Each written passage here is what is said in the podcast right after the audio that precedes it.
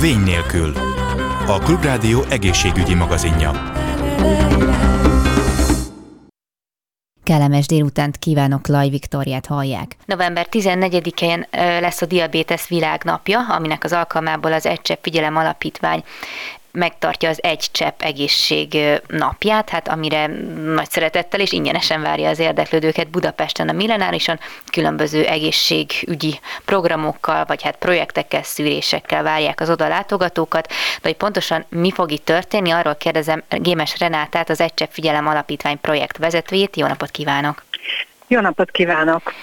Valójában mi már november 8-án hétfőtől ünneplünk, hogy úgy mondjam, ami azt jelenti, hogy egy csepp egészségfest néven egy programsorozatot, eseménysorozatot indítunk, aminek a nagy ünnepe, vagy a vége lesz a vasárnapi egészségnap, Addig is, tehát hétfőtől egészen vasárnapig lesznek online webinárok, amelyeket ugye a felületeinken el tudnak érni, nagyon érdekes témákkal, egészségmegőrzésről, diabétes szövődményekről, edukátorhoz csekkolhatnak be úgymond az érdeklődők, és meghallgathatják a az edukátor, diabetes edukátoroknak a tanácsát, lesznek gyógynövényekkel az egészségért tematikában webinárok.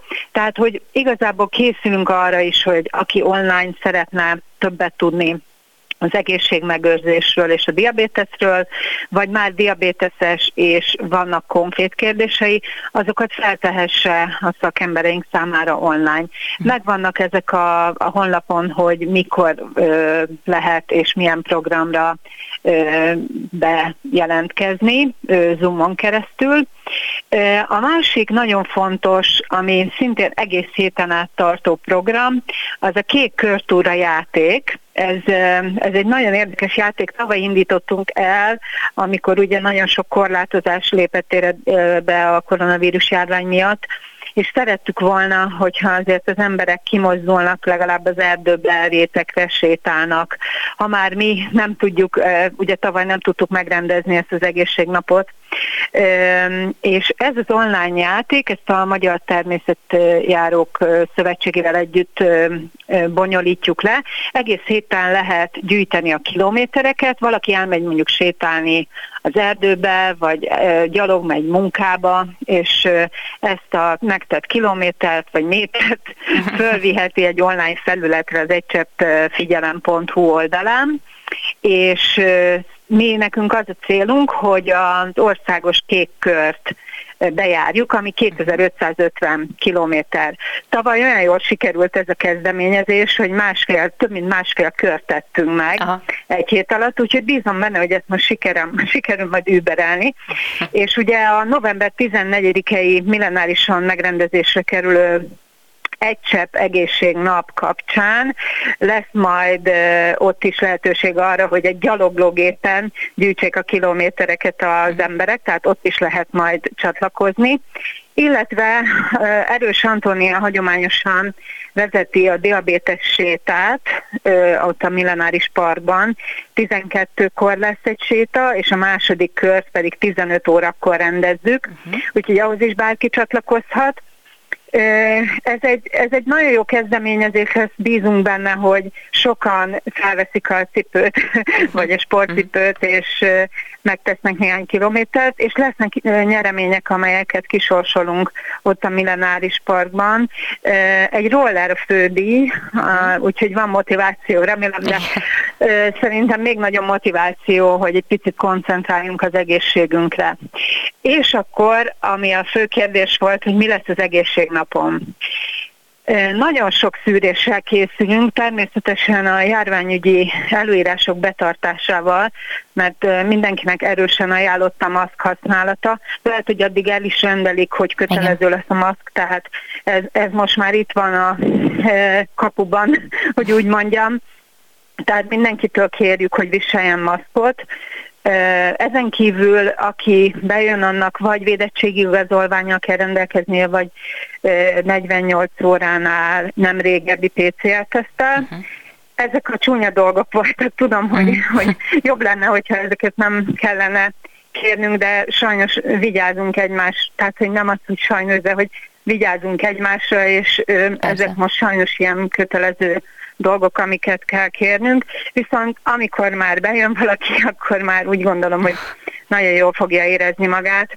A, nagyon sokféle szűrés lesz, természetesen vércukormérés, mint mindig, ezen kívül vérnyomásmérés, megnézzük a szaturációt is, tehát a véroxigén szintet is, és úgy gondolom, hogy hát, hogy mondjam, szóval fontos most ugye, hogy az ember így a COVID kapcsán tájékozódjon, újabb ismereteket szerezzen. Lesz egy COVID tanácsadás pont, Aha. ahol feltelti kérdéseiket az érdeklődők, és ami újdonság, és eddig még nem volt a, az egészségnapjainkon, az egy olyan készülék lesz, ami a tápláltságot, vagy csúnyán szólva a túlsúlyt uh-huh. méri, ugyanis nemrégiben az Eurostat kiadott egy felmérési eredményt, amely alapján a magyar lakosság a negyedik Európában az elhízás tekintetében, és néhány évvel ezelőtt volt egy OECD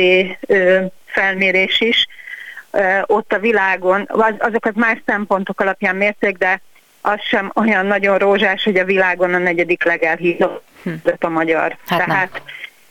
Ezért is gondoltuk, hogy legyen egy olyan gép, hogy picit így szembesítsük az embereket azzal, hogy hogy hogy, hogy is állunk tápláltság vagy túlsúly tekintetében. Hát én is izgalommal olvastam, hogy ez vajon mi lehet, de igazából ez hogy, hogy működik? Tehát nem az a módszer, mint hogyha megnézném a teste meg indexemet, és az alapján kiszámolnák, hogy most én túlsúlyos vagyok-e, vagy sem? Ez egy Inbadin elnevezésű készülék, amire rááll az ember, megfog két fogantyút, és vannak különböző ilyen mutatók. Én nem vagyok a szakember ennek a készüléknek, csak mhm. kipróbáltam, és megnéztem, hogy hogy működik és különböző számításokat végez. A testsúly alapján be kell néhány adatot pötyögni, hmm. beütni, hogy mm, hány éves az illető nő, férfi, illetve azt is, hogy há, milyen magas. Uh-huh. Tehát ezek, ezek alapján, a mutatók alapján egy szken, gyakorlatilag szkenneli a, a, a testet, és uh-huh és megméri azt, hogy mennyi a testzsír százalék. Tehát, hogy ez egy, ez egy elég komoly készülék, Úgyhogy bízunk benne, hogy, hogy okosodni fogunk a nap végére mi is, mert mi is kíváncsian várjuk, hogy nem, nem igazán egy felmérést szeretnénk ebből végezni, de kíváncsiak vagyunk nagyon, hogy milyen eredmények jönnek majd ki, mert uh-huh. az a helyzet, hogy mivel ugye csak hízunk, hízunk, ez a Covid időszak meg végképp sok embernél plusz kilókat Igen. eredményezett, nagyon fontos lenne, hogy az ember egy picit tudatosan figyeljen magára, és nem csak a rendszeres mozgáson van itt a hangsúly és az egészséges táplálkozáson,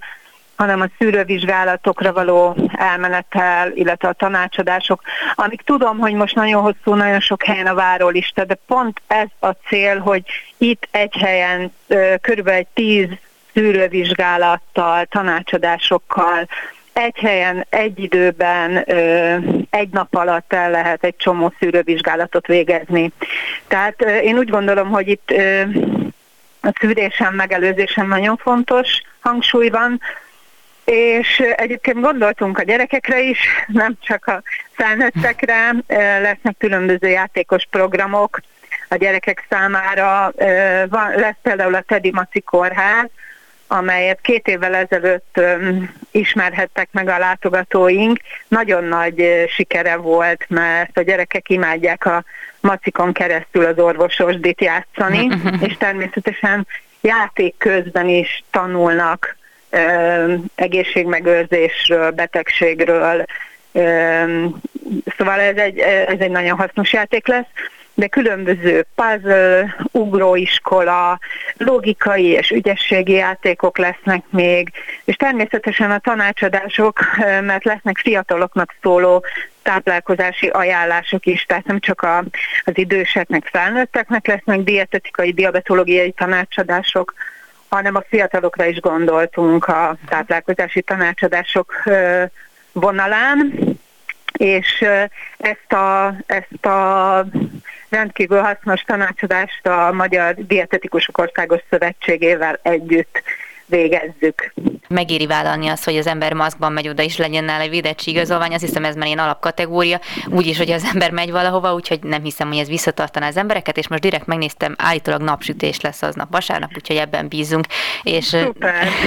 nagyon szépen köszönöm Gémes Renátának az Egy Csepp Figyelem Alapítvány projektvezetőjének, és akkor jó diabétesz hetet kívánok önöknek, mindenkinek. Jó, köszönöm. És még egy dolog, Igen. hogy az egycseppfigyelem.hu mindent megtalálnak, minden minden információt az érdeklődők. A következő percekben az evészavarokról fogunk beszélgetni, de legfőbb képpen az elhízás és a falás rohamokkal járó evészavarok kapcsolatáról, mert hogy az ember, az emberek általában, hogyha evészavarokra gondolnak, akkor az anorexia és a bulímia jut eszükbe. A vonalban van velem dr. Bajnok Éva, az alakorvoslás program belgyógyász, endokrinológus, diabetológus, obezitológus szakorvosa. Jó napot kívánok! Jó napot kívánok! Vajon azért gondolunk rögtön az anorexiára és bulimiára, erre, mert ezek talán látványosabbak a külső szemlélő számára, vagy hát hajlamos az ember meg, megbélyegezni rögtön valakit, hogyha látja, hogy sovány, hogy akkor rögtön elmondja, hogy biztos a vízzavarokkal küzd, biztos anorexiás és kész. Tehát, hogy miért csak ezekre gondolunk? Szerintem egyszerűen csak azért, mert ez nagyobb publicitást kapott, többet tudunk róla. Ez a binge eating, ez, ez nem is olyan régóta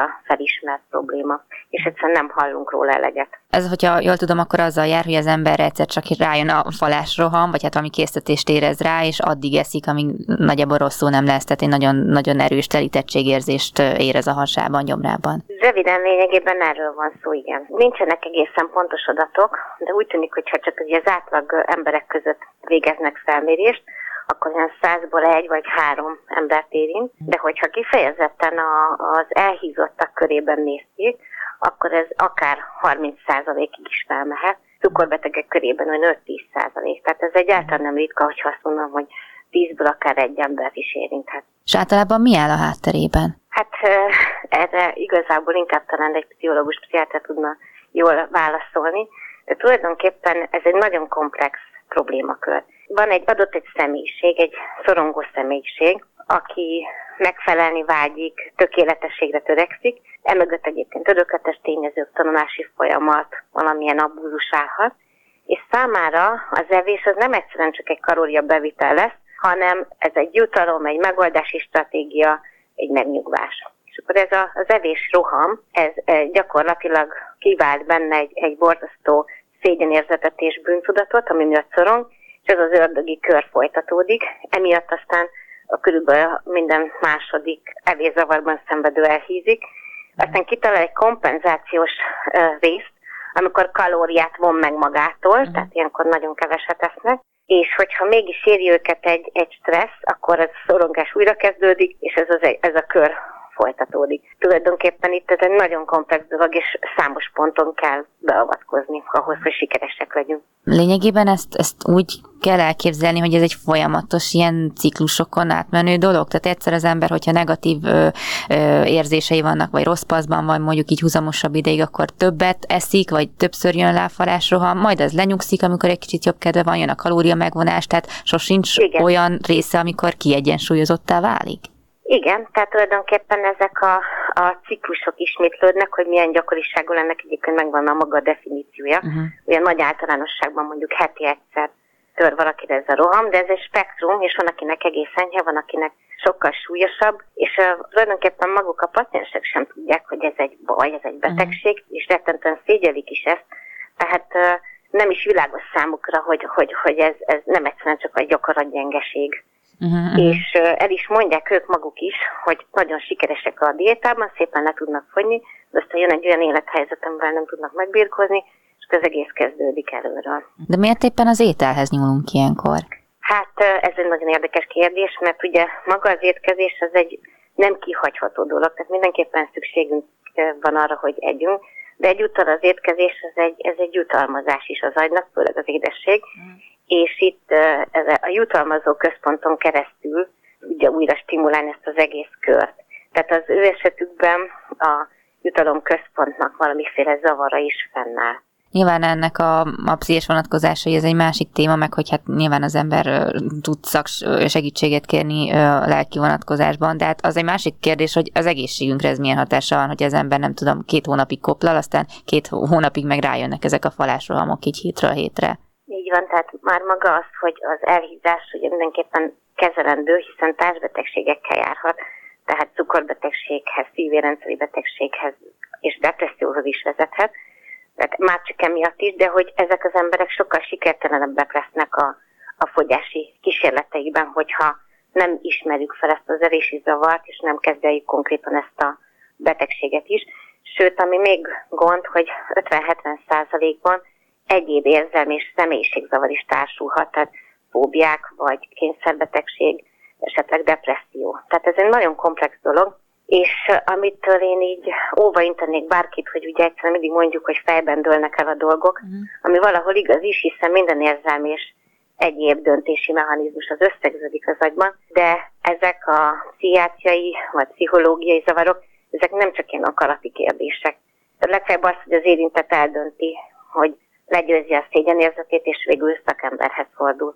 Egyébként ez jellemző, hogyha valaki mondjuk a, a diétában kér fogyáshoz szaks, vagy segítséget szakembertől, akkor az a társul gyakran az is, hogy akkor mondjuk pszichológus segítségét is igénybe kell venni, mert hát nyilván nem csak a, tehát hogy háttér okot is kezelni kell, nem csak a, a következményt. Hát én őszintén megmondom, hogy szinte minden esetben szoktam javasolni, mert az evés, mint stresszevés vagy jutalomevés, egy borzasztó gyakori jelenség, és hát ezt meg kell tanulni, leküzdeni. De ebben az esetben, hogyha depresszió vagy evészavarral társul, akkor kötelező, hiszen máskülönben nem fogjuk tudni megoldani az ő problémáját, és mint mondtam, ráadásul társul egyéb pszichés problémákkal is. Tehát ezek az emberek még az átlagnál is jobban szenvednek nem csak az elhízás miatt, hanem ugye egyéb okokból is. Uh-huh. Úgyhogy igen, tehát pszichológus pszichiátert én igyekszem bevonni ilyenkor a kezelési folyamatba. De gondolom, hogy a, az emberek többsége itt rögtön a, a, nem tudom, mondjuk obezitológus szakorvoshoz fordul, és nem első körben a pszichológushoz, tehát hogy ez még annyira nincs benne, gondolom a fejekben, hogy, hogy hol kéne keresni a valódi hibát. Hát ez nagyon nincsen, tehát az az igazság, hogy, hogy én is roppant óvatosan próbálom ezt bevezetni, mert Magyarországon még mindig nem divat pszichológushoz járni, mm. szóval szégyedik az emberek, úgyhogy finoman próbálom rávezetni, hogy, hogy muszáj lesz ezt a megoldást választani. Van, amikor ez sikerül is mhm. szerencsére. Egyébként ennek a falásrohamos hát betegségnek mondjuk így mindig elhízás lesz a vége? Nem, hiszen ezek az emberek nagyon tudatosak, és ezekkel a, a kompenzáló mechanizmuson, amikor kevesebbet teszik, akkor vagy többet mozog, akkor ő esetleg teljesen eh, jól is tudja tartani a súlyát, uh-huh. úgy 50-70 százalékban vezet elhízáshoz. De éppen itt hangsúlyozom, hogy a bulémiával ellentétben nem történik olyan kompenzálás, hogy hasajtás, hánytatás, vagy ilyen extra sporttevékenység, uh-huh. egyszerűen csak visszafogja magát az étkezésben. Csak amikor jön egy újabb szorongásos epizód, akkor visz be több kalóriát. Mire kéne igazából odafigyelni az embernek, hogy, hogy ezt saját magán is észre tudja venni, hogy valami nincs rendben? Vannak ráutaló jelek? Meg, tehát említettem, van egy kritériumrendszer, de én is rá szoktam kérdezni, hogy egyrészt megtörténhet-e az, hogy egészen szinte rosszul létig eszik valaki, úgyhogy ezt nem tudja jól kontrollálni, és hogy ezt szégyenlie. Nagyon gyakori, hogy hogy ezen ember, emberek inkább úgy magányosan, vagy inkább este szeretnek enni, mert akkor nem szembesül senki ezzel a problémával, illetve hogy, hogy kiválthatja ezt stresszt, ezt az étkezést. Tehát nem is igazán éhes az illető, hanem csak szorong, keresi a megoldást. Sokszor még tulajdonképpen azt sem tudja megfogalmazni, hogy mi az a, az ok, ami ezt kiváltja, mi az a beazonosíthatatlan szükséglet, amit szeretne kielégíteni. Rákérdezéssel tulajdonképpen lehet sejteni, és akkor konkrét kérdőívek vannak, amelyeknek a segítségével ez diagnosztizálható. És innentől kezdve a kezelés az hogy néz ki? Hát a kezelés az több rétű, mert egyrészt, egyrészt a pszichológusnak vannak olyan terápiás lehetőségei, kognitív és még ennél bonyolultabb vések. A magát az obezitás részt azt ugye szokványos módon kezeljük, bár itt nagyon lényeges, hogy, hogy valamilyen rendszert kell felépíteni, tehát ha csak egy embernek, aki ebben a betegségben szenved, odavetjük, hogy ne egyen annyit is mozogjon, hát ő ezt eddig is tette, uh-huh. sőt, hogyha kifejezett a kalória megvonás, akkor még inkább provokálhatjuk a későbbiekben ezeket a, a falásrohamokat. Uh-huh. tehát ott egy sokkal finomabb rendszert kell felépíteni, kevesebb kalória megvonással, rendszeres étkezéssel, rendszeres mozgással, semmi extremitással.